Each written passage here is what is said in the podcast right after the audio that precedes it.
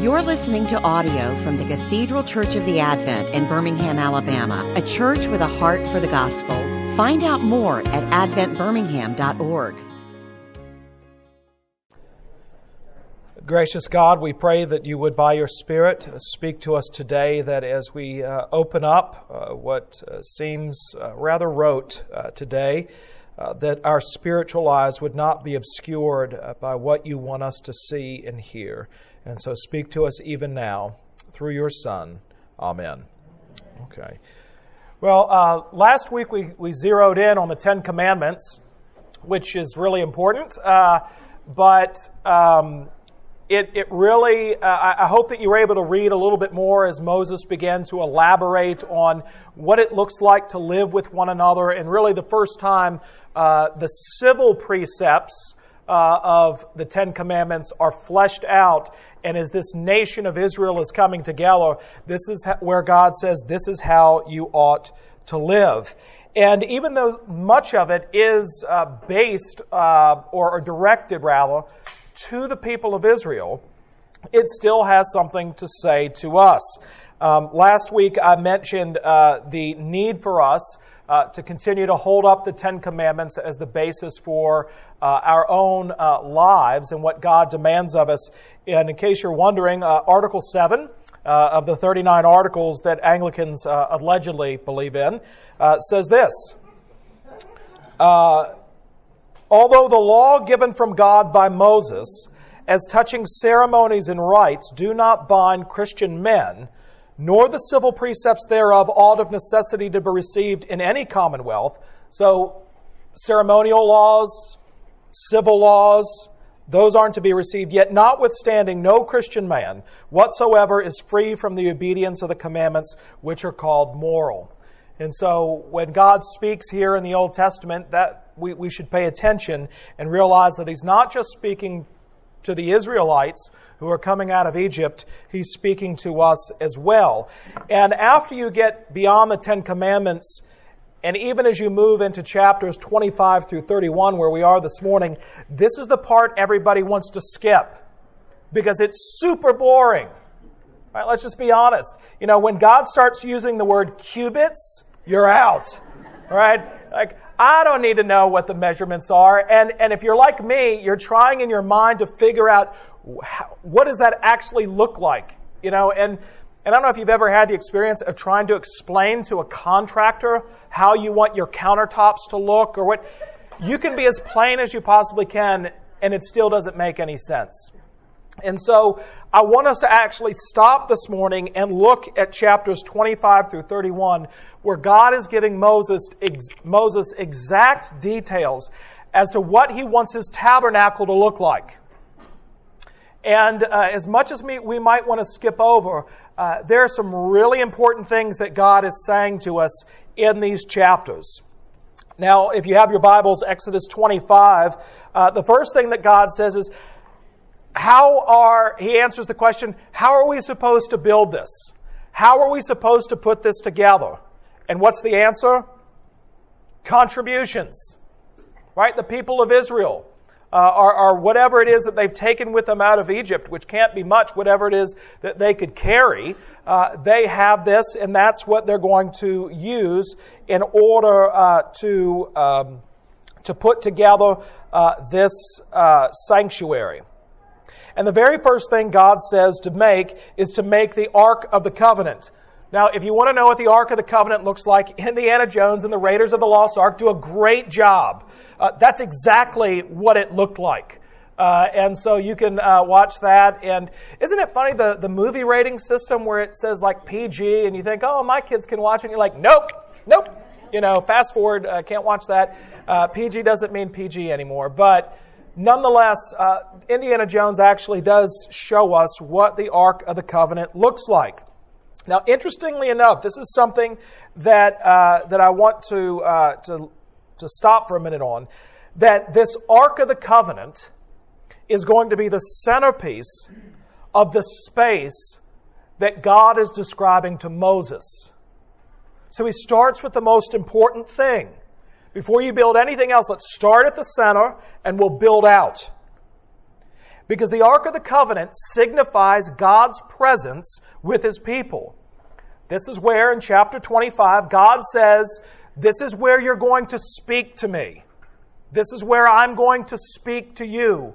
When you come into the Holy of Holies, uh, the most holy place, this is where you're going to encounter me. And uh, though more will ultimately go into the Ark of the Covenant, look at chapter 25, verse 21. The only thing at this point that God mentions to put into the ark, and you shall put the mercy seat on top of the ark, and in the ark you shall put the testimony that I shall give you. So, what goes in the ark? This, the testimony that God gives Moses is what? His word. His word. So, at the very center where God speaks, what God says, I want you to put in the ark, is what I say to you. That's going to be at the center of everything. But straight away, I want you to put my word in the ark. And so he gives the description of how the ark ought to be built. But then he says, and I want you to make this table. And this is a table for bread. Now, if you're like me, you read this and think, wait a minute, what about the manna? I thought that's all that they had. Uh, but clearly, they, they had access to some sort of grain. Uh, they were able to make uh, loaves of bread.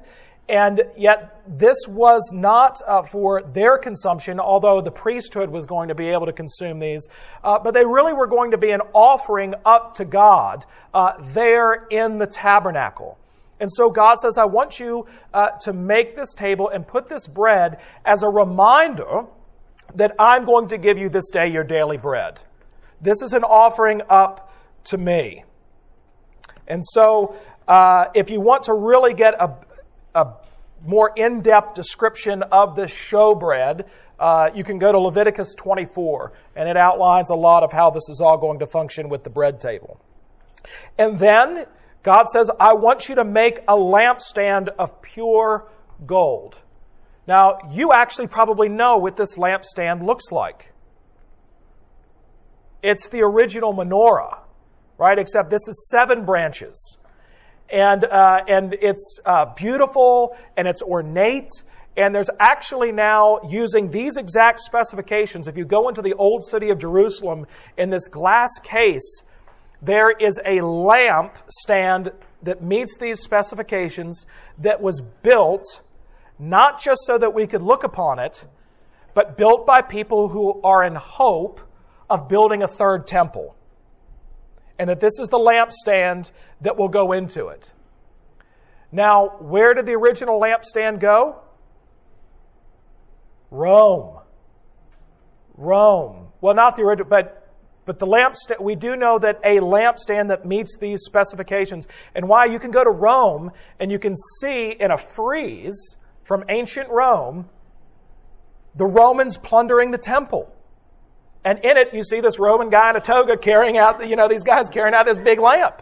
Um, so where it is, we, we don't know now. But uh, it really, I think, of all the things, what you're going to see as we walk through this a little bit more is, is God's concern. He, he likes beautiful things. And so as you read these descriptions of even the fabrics and, and what He wants this to look like, the golden lampstand is probably one of the most beautiful things, and you can see. Uh, well, let me just read some of it. Um, some of it. Um, it's made of gold, and its. Uh, there shall be six branches going out of its sides, three branches of lampstand out of one side, three on the other. Three cups made like almond blossoms, each with calyx and flower on one branch and three cups made like almond blossoms. And, and it just goes on like that. And so it really is a remarkable, ornate, beautiful thing crafted only out of the finest of materials. But here I want us to stop and to be very careful that we're not looking at every single thing that God says in these chapters and to try to interpret some sort of deeper meaning to it. Because why did God command them to make this lampstand? You got to read ahead, but that doesn't say, he doesn't say explicitly this is why you ought to do it. There's no natural light in the tabernacle. It's completely closed in and dark. You need a light. And so it's a really pretty light, but there's no theological significance to it really whatsoever. It's just a really nice lamp. And, and so, you know, a lot of people will try to, well, this means this. And, and I think it's nice to say, well, it's sort of the light of the world. The light shines in the darkness. And that's all well and good. But really, God's just saying you should make a real pretty lamp. Uh, and, and, and that's, that's enough. And so they need light. And, uh, and so God gives it to them. And then he gets into the exact specifications of the tabernacle. Now, um, I wish I had my, you know, grade school overhead projector here uh, to be able to show you this. And you can get online and you can look up uh, the tabernacle because, again, even in spite of the description, it's hard for me to hold in my head uh, what this all looks like. But basically, it's this great big rectangle, and inside this big rectangle is a smaller rectangle that is divided almost nearly in half. The outside uh, confined in the larger rectangle is a courtyard, and there are some things in uh, the courtyard. There is a, uh, a bronze uh, bowl that is for, for ceremonial washing. And even to this day, if you go to Jerusalem, you're going to make this mistake unless you've got me telling you in front. But there are these really nice water fountains, and you think, what a great place to fill up my water bottle while I'm in the middle of the desert. And uh, you will be attacked immediately by a very Orthodox Jew uh, who will tell you that that's not for your water bottle, it's for ceremonial washing, right? To wash before you approach what we call now the Wailing Wall uh, in Jerusalem. And so there's a bowl there uh, for ceremonial washing. Of course, these, uh, these pillars are going all the way around, and there are linen hangings up between these pillars, creating an outer wall. There is an altar of burnt offering as soon as you come in uh, that is very ornate. And then as you make your way to the uh, entrance of, uh, of what is uh, going to contain the Ark of the Covenant, uh, there's you walk into the holy place. And in the holy place, you have the lampstand, you have the table for the bread, and then you have an altar of incense and then on the other side of that, you have a, a veil uh, that you go through. Uh, well, only the priest could go through that. And there you have, in the most holy place, you have the Ark uh, of, of the Covenant. Okay, so you've got kind of your mind's eye of outer courtyard with some things going on, uh, holy place, which has the showbread and the golden lampstand and the incense, and then you go through the veil, and then you're at the Ark of the Covenant. And if you read the description of uh, how this is supposed to be built, what it's to be made of, uh, what it's supposed to look like, it, it's, it's really, really detailed.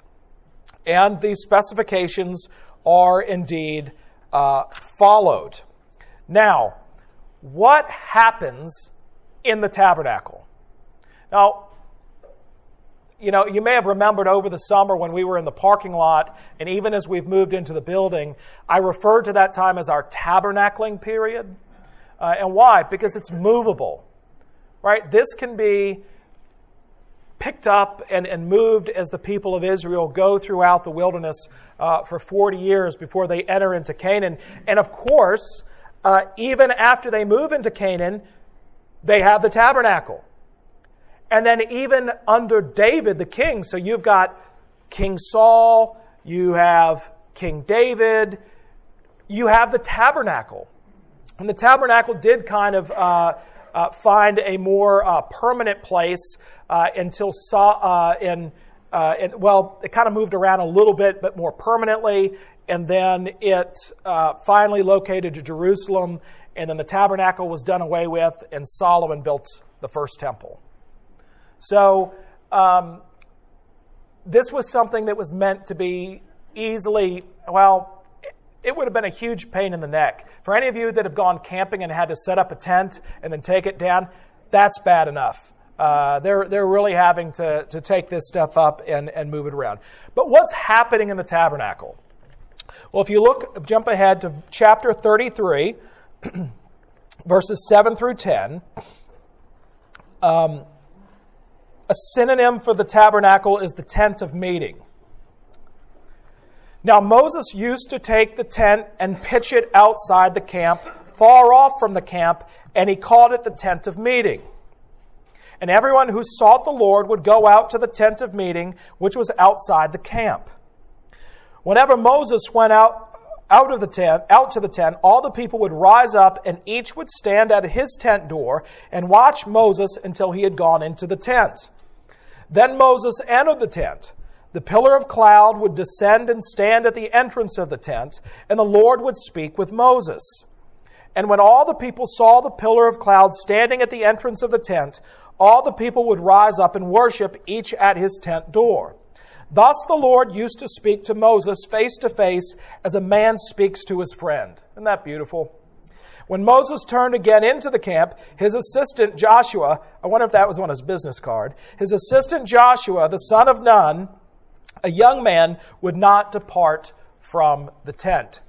So Moses would go out, he'd go into the tent, he'd go into the tabernacle, and everyone would go and stand at the door. They'd see the pillar of cloud come and surround uh, the tabernacle, letting them know that God was present, and Moses was speaking to God as if God were his friend, and God to him as if Moses were his friend.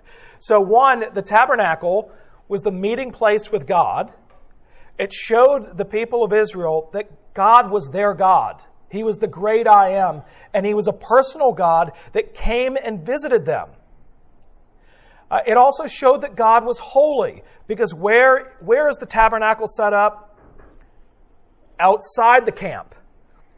And yet, everyone would stand at their tent door, and when Moses would go in, they would worship. Now, let's stop for a minute. What does it mean to worship? Now, most of us would say, well, we just did that at 9:15 and we're about to do that at 11:15. But actually, uh, when the Bible speaks of worship, it includes that. But more than that, it is God, it's giving God his worth. And this gives us a very clear picture of what worship is. Worship is living your life as you are in the as if you were in the real presence of God. So you're not just encountering God in, in the nave at 9:15 or 11:15. You're encountering God all the time. And so it's just as much worship how you live your life Sunday afternoon until Sunday morning as it is when you're there on Sunday morning. I have a friend who is the rector of a church in Sydney, Australia, and the church was really being blessed. It, it went from kind of a, a, dying place and it began to explode. And it was in a residential neighborhood. And parking was a, was a great difficulty. Uh, and so, because of the great growth of this church, basically the churchgoers became really bad neighbors and started blocking driveways and parking places where it said no parking, no exceptions. And uh, one day, one of the neighbors must have had enough of it, called the police, and said, This is a real problem. And so the police came out and started issuing tickets. And one of the parishioners and, and the, the, the rector of the church were out there and walked up to the police officer. And, and they said, But how can you do this? How can you do this? We're here for church. We're here to worship. And you're writing us a ticket. And all of a sudden, it dawned on the rector, who put his hand on the shoulder of the person who was saying this, and he looked at him and he said, What is a greater display of worship? What we're doing that building or honoring our neighbors? And thereby honoring God. Do you understand that? So the worshipful thing to do would to not block somebody's driveway. So when we're behind the wheel on 280, you're worshiping. And it's pretty clear that until I worship myself. I see you speeding up, you're not getting in. This is, this is my lane, not yours. Uh, I mean, it goes from there. It, it just absolutely goes because, but when I'm on the road, this is God's road. You know, I, I won't put a fish on the back of my car because I don't want anyone to know I'm a Christian when I'm driving, right? And yet, that's worship. That, that, that, that's worship, how we run our businesses, uh, how we live out our lives and relationships. That's just as much worship as it is in there. And sometimes when we come to worship, we have this notion of, and, and I would see it more in Beaufort than I, than I do here. And that's not because y'all are holier. Um, but in Beaufort, there, there are all of these swing bridges that open up. And so if there's a, and there's no schedule to it. And so if we saw that the church was, on, was a third empty when we started, we knew that the bridge was open.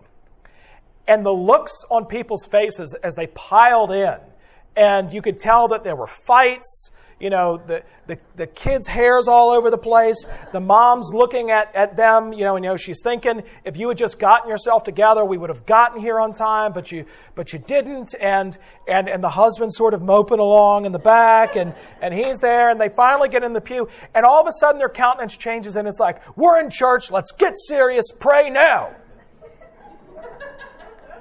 And that's a false understanding of worship. I mean, that's why in our communion service, Cranmer brilliantly has us pray, Almighty God, unto whom all hearts are open, all heart, all desires known, and from whom no secrets are hid. Worship is not cutting off your real life. Worship is saying, God, this all belongs to you. You know, the messiness of me trying to get the kids here in the morning, or to school or to whatever it is. And so my, my heart is not supposed to wall itself off from you. My heart is supposed to give it all over to you here. That's, that's what we're supposed to do. And that's what the people of Israel are doing. God has come near. We're living in His presence. And so we're going out, and worshiping may not necessarily be raising your hands or praying or singing, uh, but it's simply acknowledging God, you are my God, and I'm your child, and I'm living in your presence. And I'm living in relationship with you. And there's not one part of my life that doesn't belong to you. And so I offer myself up to you as a living sacrifice. So that's one thing that's happening uh, in, in the tabernacle, and that's in chapter 33, verses 7 through 10. The second thing that if you keep reading, you're going to see is that offerings and sacrifices are made in this place. Uh, that is uh, thanksgivings uh, for, for some one for Mother's Day. Uh, it's not it's not in there, but but it would be an event like Mother's Day where you would give up an offering and saying thank you, Lord, for your provision. Uh, it would be sacrifices uh, for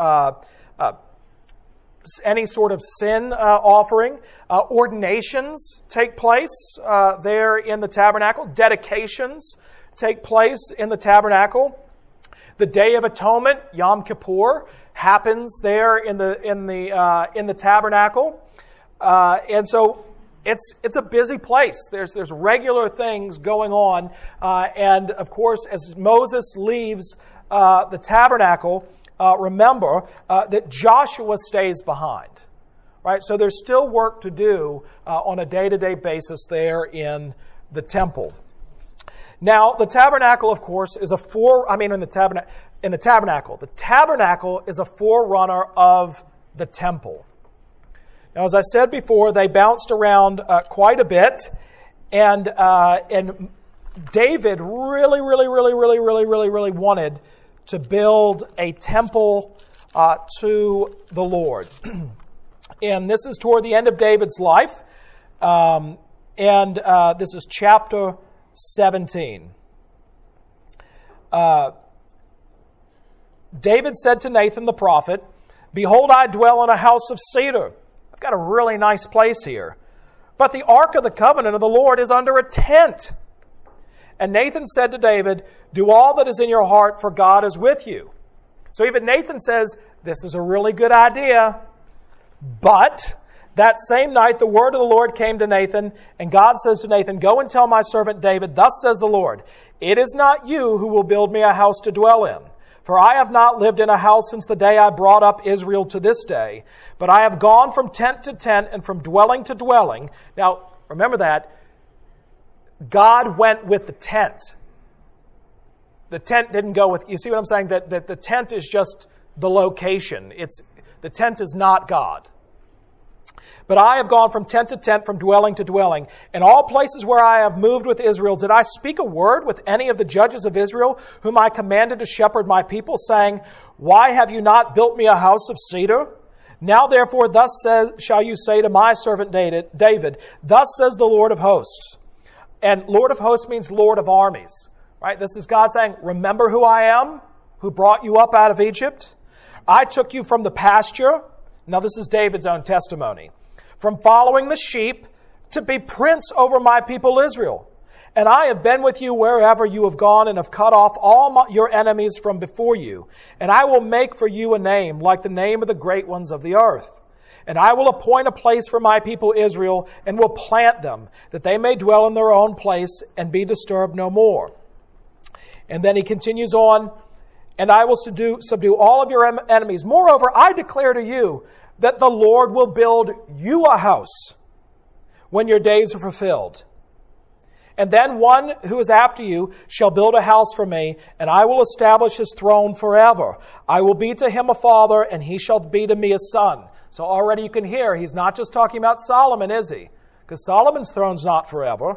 I will not take my steadfast love from him as I took it from him who was before you, but I will confirm him in my house and in my kingdom forever, and his throne shall be established forever.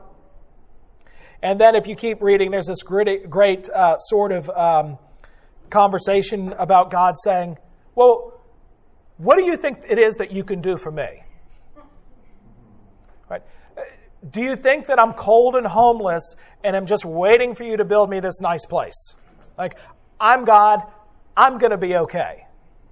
You worry about you, and you let me worry about this. And so, already, when God is saying, Yeah, there's going to be a temple built, but it's not the kind of temple that you're envisioning.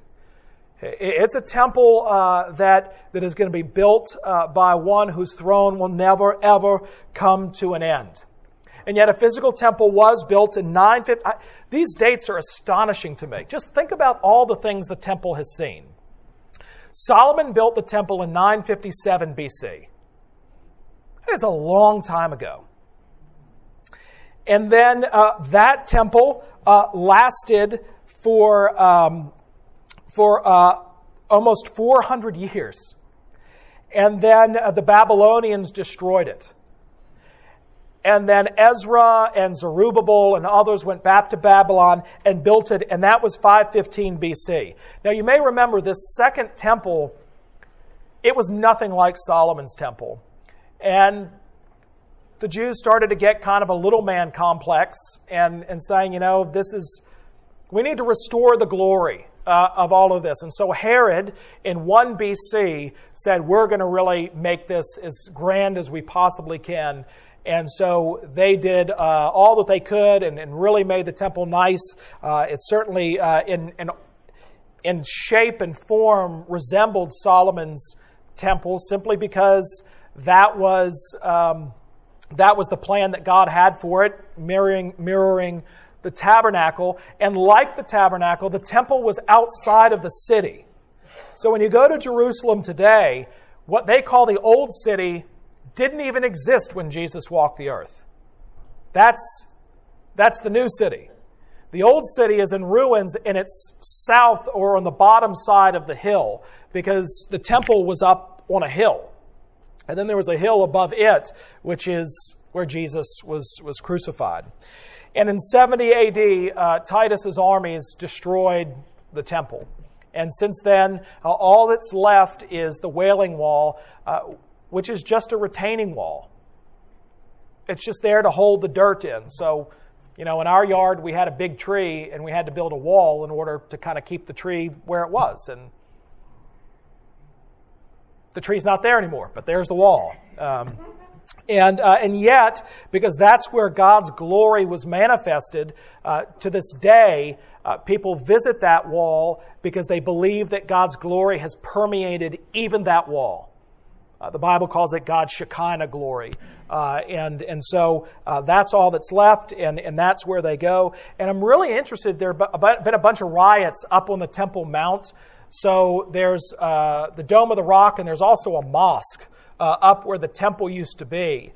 And actually, it's very difficult. I've got to get to the bottom of it because I don't know what Jews are going up on the Temple Mount uh, because most devout Jews will not set foot on the Temple Mount. Why? It's not because they think it's been desecrated, although they do think that, but because the temple's not there, they're afraid that they will step over wherever the Holy of Holies was. They're afraid of judgment. They're afraid of actually even just stepping over where something was 2,000 years ago. Um, but of course, uh, we know, and this is where all of this going, uh, what is the meaning of the tabernacle and the temple? They all point to Jesus. That's the meaning of it. That's what it's all about. Uh, these are appetizers to the real thing. And what I think one of the great struggles was for the people of Israel is to see Jesus as the true temple. Uh, th- this was blasphemy for Jesus to say that I was the, that he was the true temple. And so the point of the tabernacle and the temple, and this is one of my only sort of uh, footnotes, is they're not a guide to how we should worship or build our churches. That is not what God is saying here. They point to Jesus. They point to Jesus. That doesn't mean that we shouldn't have beautiful things. That's not the point uh, that I'm trying to make. The point I'm making, though, is that God doesn't live in buildings. Where does He live now? In us. So, John chapter 2, Jesus got himself in a whole lot of trouble just this one time. John chapter 2. Uh, Jesus has cleansed the temple. He drives the money changers out. And, uh, and he says to them, Take these things away. Do not make my father's house a house of trade. Um, and so the Jews said to him, What sign do you show us for doing these things? Jesus answered them, Destroy this temple, and in three days I will raise it up. The Jews then said, It's taken us 46 years to build this temple. That's Herod's temple. And, I will, and you will raise it up in three days? But Jesus was speaking about the temple of his body. When therefore he was raised from the dead, his disciples remembered that he had said this, and they believed the scripture and the word that Jesus had spoken. That, that's the point of the tabernacle and the temple, that Jesus is the true temple. You can go and look in uh, the letter to the Hebrews. That's what all of Hebrews is about. It's about looking at the function of the tabernacle and the temple and saying, this is about Jesus. This is how we have access to the Father. And then later on in Revelation 21, uh, verse 22, this is the present reality. Where's the temple? Now, Paul says in Ephesians, when we come into a relationship with Jesus Christ, Ephesians chapter 2 at the tail end, he says that even now we're seated with God in the heavenly places. And then God gives John a revelation. This is what it looks like right now. This is what's going on in heaven. Chapter 21, verse, verses 22. And this is what we have to look forward to. John says, And I saw no temple in the city, for its temple is the Lord God the Almighty and the Lamb. Where is our temple? It's in heaven. It's Jesus. But even speaking about us, the temple is not just something other. Paul in 1 Corinthians, as I've gone back to, Paul talks about the Exodus in 1 Corinthians, but 1 Corinthians chapter 6 verse 19. Or do you not know that your body is a temple of the Holy Spirit within you, whom you have from God? You are not your own, for you were bought with a price. So glorify God in your body. Jesus is not talking about gym memberships. gym memberships. Absolutely, you should take care of yourself. But, but what is Paul saying? God is saying through Paul that the very Spirit that raised Jesus from the dead, where he says this elsewhere, is now living within you. the very Spirit that met with Moses and spoke with him in the Holy of Holies, in the God who dwelt within the temple in the Holy of Holies, after the veil was rent in two by Jesus' death on the cross, now dwells within you. That's a remarkable thing. You're not standing at your door looking from afar anymore, worshiping Him. He's inside of you. And in uh, 1 Peter chapter 2, Peter writes, this is verse, verses 4 through 5.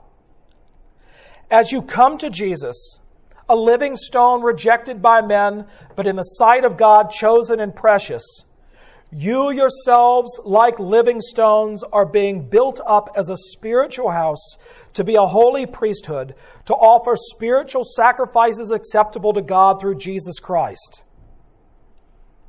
Right? You, you each are stones that are coming together to form a living temple. Right? That's the description of the church.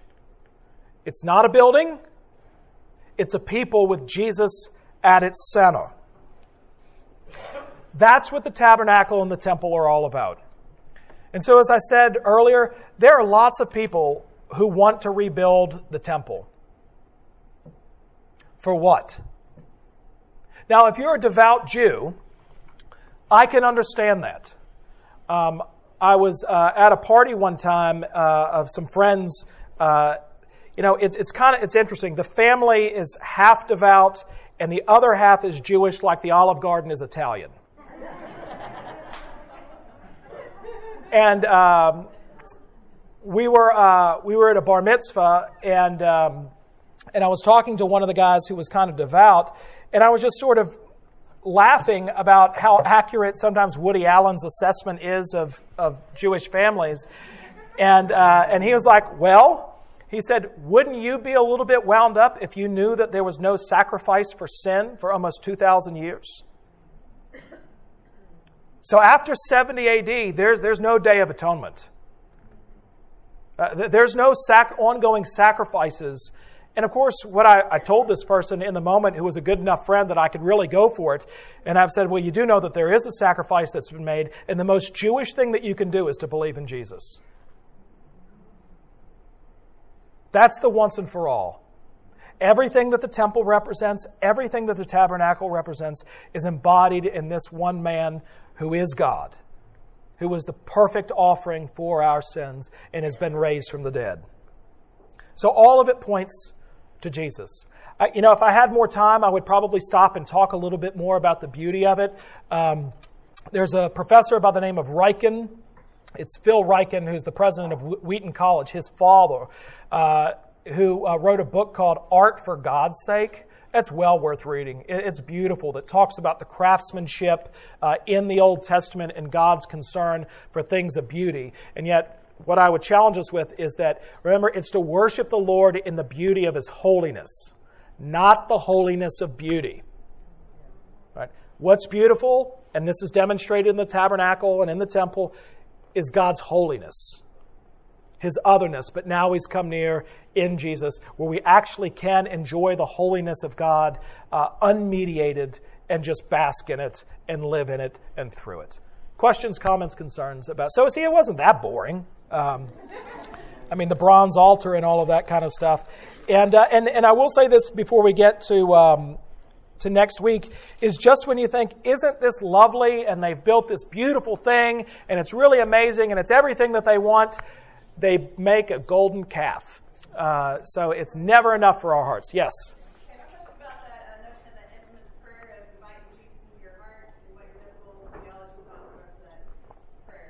Yeah, I think that it's I do think that it's important that at some time in our lives, uh, we confess with our lips and believe in our heart that Jesus Christ is Lord. Absolutely. Uh, that there does come a day where we need to appropriate that for ourselves. Uh, but what I would argue is that if you're confessing Jesus Christ with your lips, He's already in your heart. right? Uh, John talks about this in 1 John that you can't say that Jesus is Lord apart from God's intervening work in your life. Um, and I think sometimes that gives us a false assurance. You know, if we think, well, I went down and I prayed at the front of the church and invited Jesus into my heart, but then I've gone and just done whatever I've wanted. Like, what that really is saying is because I did this, I'm going to heaven, rather than saying, no, Jesus did this, and this is why I'm going to see him in heaven. And so, yes, it's really important, I think, that I believe in the sinner's prayer, uh, but that prayer is an acknowledgement of, of God's salvific work in Jesus and you acknowledging that rather than you doing something in order to gain favor with God. Does that make sense? Yeah. I'm glad. Good. That's a, it doesn't happen often. Yeah, and I mean the thing about it is, is that I know lots of people who um, who have gone down at a Billy Graham event or a type of, and and that was a defining moment for them, and it changed their life forever. And then I know people who have gone down and it, it didn't make any. Uh, they, they went down because of an emotional response and, and the sort of floods of people, and they said, Yeah, that sounds like it.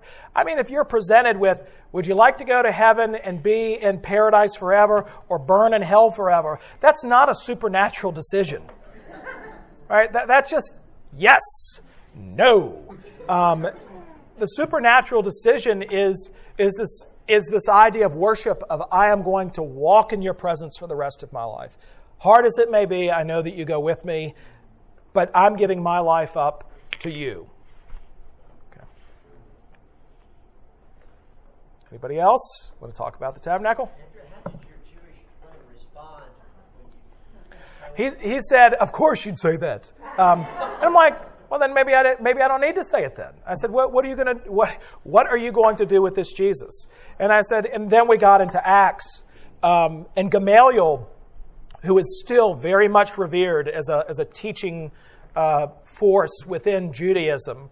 Uh, and, and Paul the apostle learned under him. Uh, Gamaliel says uh, about Peter and the apostles preaching look, if this, is of, if this isn't of God, like every other nutty itinerant preacher who does something around here, it's going to fizzle out. But if it is of God, there's nothing that we can do to stop it. And so, actually, that's where our conversation went of, yeah, here we are, 2,000 years later, and we're talking about this, and, and, and, and God is doing something, uh, you know, different. Uh, but, um, but I think for him, too, the, the whole idea of, of Jewish identity, especially in light of the history of the 20th century with the Holocaust and, and the political state of Israel, there's just a whole bunch of layers there um, that are that are hard to to peel back. But but but actually, somebody who's a devout Jew that that really does understand the temple. Jesus is easier. It's easier to explain Jesus to them than it is for the for the person who says that stuff's archaic. So. Um, I forget who tells the story, but there's a story of, of a, at, at St. Joseph Seminary in Emmitsburg, Maryland, uh, where men go to train for the Roman Catholic priesthood. Uh, there was a professor up there, and he'd get these first year students who were just starting out on their pathway to the priesthood. He would always ask the same question, and he would say, You know, there's an anthropologist who has taken his, and it's not very PC, so I'm quoting, that would take his um, his uh, students into this dark, deep jungle, and there they would observe this native sacrificing a chicken to a corn god. And, uh, and the anthropologist would say to his team, Now look at this pagan, uh, stuck in the woods, backwards uh, person. Uh, aren't you glad that we're here to bring them enlightenment? And then the professor would say to his students, Who's right? The one sacrificing the chicken to the, to the corn god or the anthropologist? Now you got to stop and think about it, but you realize the chicken sacrificer is right because at least he acknowledges the need for blood. where the anthropologist has kind of moved on. And, and so I think for most people, we've moved on. But somebody who understands, and, and you saw this uh, throughout the world when the missionaries would go, entire nations would come to know Jesus because of the idea of propitiation, the idea of, of the need for blood sacrifice. And so all of a sudden, it was a relief for them to hear the chickens are safe now, right? We, we, don't need to do that. Jesus has done it all. And so I, have the, and I have a relationship with this person, so they weren't offended in the least. And actually, that's a great conversation to have with somebody uh, who is who is Jewish. And and just to start by asking, you know, how do you know that your sins are forgiven without the temple? And then go from there. Carolyn, were you going to ask something?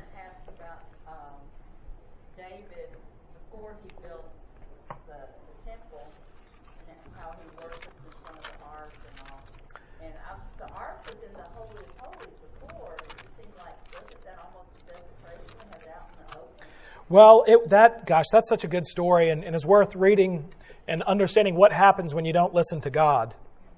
But if you remember, the ark had been carried away. And I think it was the Philistines that, that got it.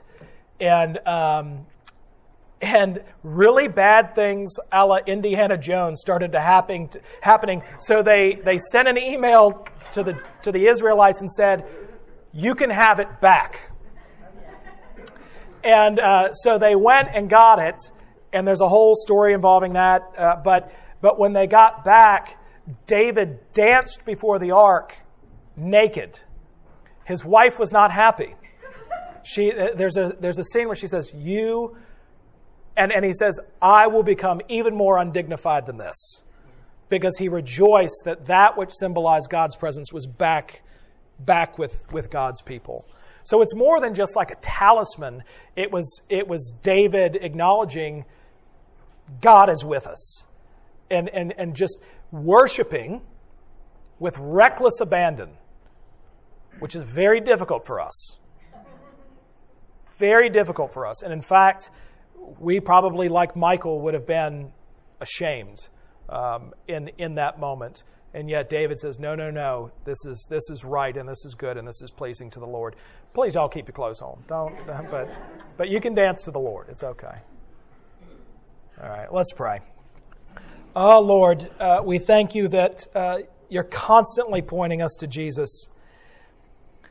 And for over a thousand years, the tabernacle, and uh, more than that, Lord, uh, thousands of years, your tabernacle and temple pointed to the Lord Jesus Christ.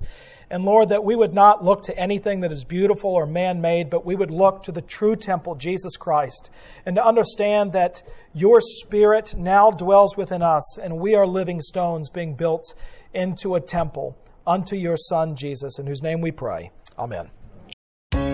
You've been listening to audio from the Cathedral Church of the Advent. If you live in Birmingham or find yourself visiting, we hope you'll join us for one of our Sunday services. Find out more at adventbirmingham.org.